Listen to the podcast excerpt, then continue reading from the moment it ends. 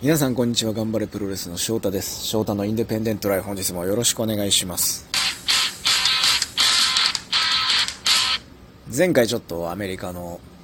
まあ、経済事情といいますか、まあ、物価高いよと円安やばいよという話を最初久々にさせていただいたんですけど今日は、まあ、ちゃんとプロレスの話をしようかなと思いまして1ヶ月経ちまして9月の半分以上をテキサス、ヒューストンとサンアントニオで過ごしました。そしてまあ今も、先週ですね、先週末、えー、ヒューストンのプレミアレスリングフェデレーション PWF で試合もありまして、まあ今週末はね、僕はニュージ、えー、ニュージーランドじゃないや、ニュージャージーの方に行くんですけども、テキサスで過ごす時間は非常に長くなってます。そんな中で、こう、ここに来て PWF、9月もね、頭に出まして、その試合は YouTube にも上がってますし、その翌週に ROW、Reality of Wrestling、Booker T がオーナーを務める、あのー、スクールの興行にも出させてもらって、いろいろとこう、たくさんのことを学ばせ、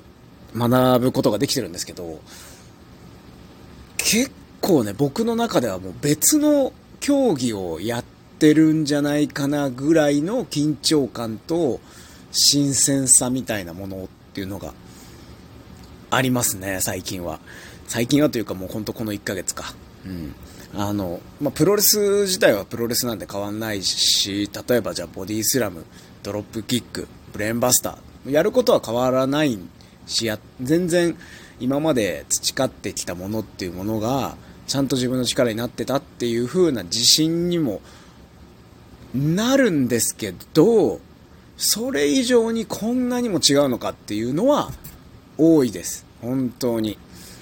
それはまあお互いのタイミングだったり間だったりとかお客さんがまず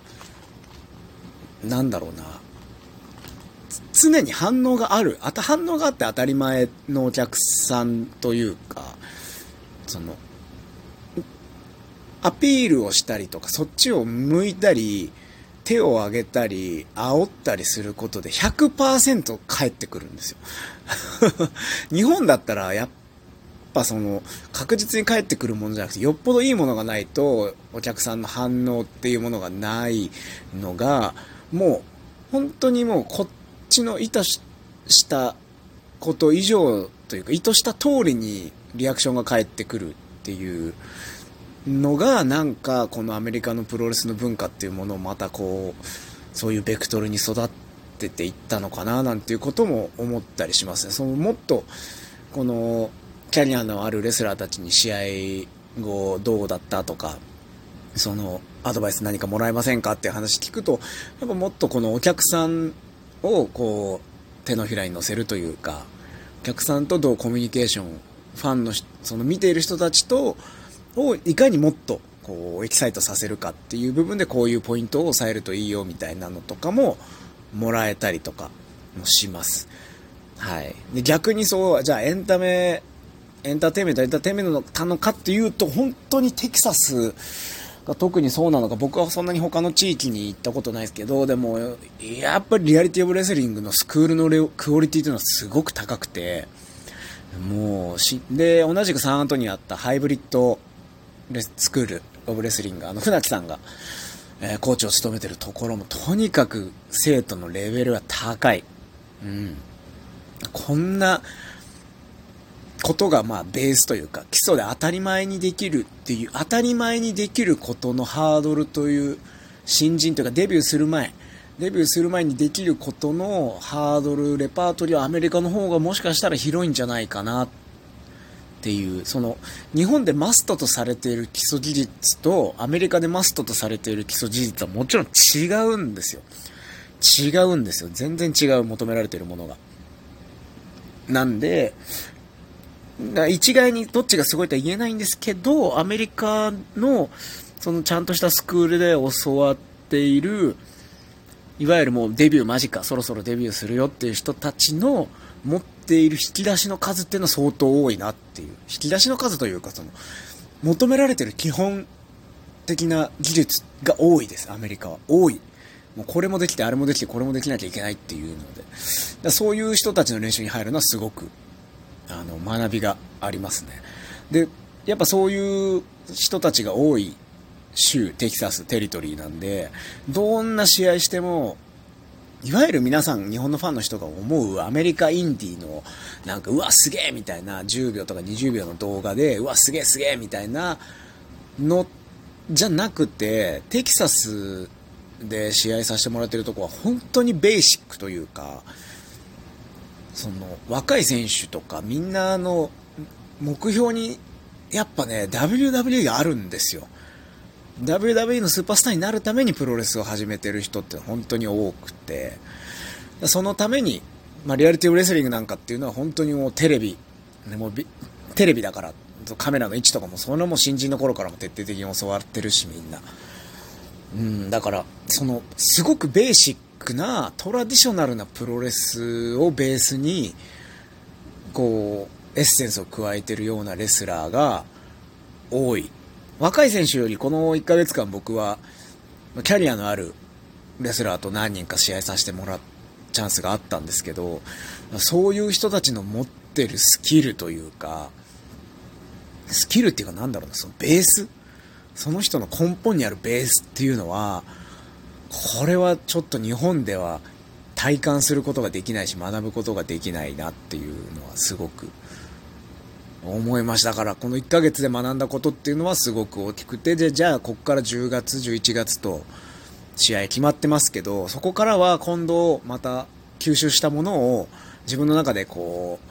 う、アップデートして、今度はこう、アウトプットしていく時期かな、というふうに思っているので、で、また、いつかね、また日本に戻った時に、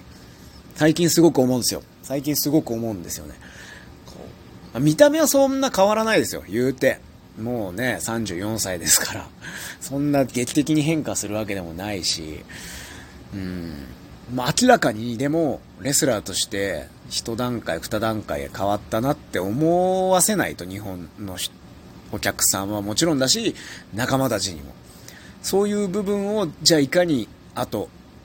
ね、今決まってる試合が2、3試合で。まあもちろん、あの、すでに話もらってるのいくつかあるんで、結構、あの、もうちょっと増えていきそうな気がするんですけど、うん、ただその中でど何を吸収して、こう自分の中に取り込んで、本当にこう、うわ、翔太全然違うレスラーになったなっていう風に。で、日本にもし、えー、また戻った時に、この自分のグレードっていうもの、自分の立ち位置っていうものを数段階自分で引き上げないと、このアメリカに来ていた意味っていうのはなくなってしまうと思うので、よりこう磨きをかけて、いや、テキサスは本当にプロレスを学ぶのには最高の環境だなと思いますんで、もっともっとたくさん学んでいって、若い選手にも混ざって、ちょっと頑張って練習にも参加してね、はい、いろいろと試合だけじゃなくて学んでいきたいなというふうに思ってます。このプロレス、アメリカで学んだものをまた日本に持ち帰るっていうのも一つ僕の中で新しく生まれたうん、テーマというか、うん、その僕同世代の選手だったりとか僕より下の日本にいる選手にこの僕が学んだことっていうものをせっかく学んだんでいやたくさん教えてあげたいっていうのも一つありますんでそういうそのこれ新しくできたね目標なんですけどその目標のためにもたくさん吸収していきたいと思います。まあ、そんな感じでいろいろ気づきがあったらまたこうやってラジオトークでプロレスのことも喋っていこうと思いますので、ぜひぜひ、あの、あんまり期待せず気長にお待ちいただければなと思います。今日も最後までお聴きいただきましてありがとうございました。また次回の配信でお会いしましょう。ごきげんよう。さようなら。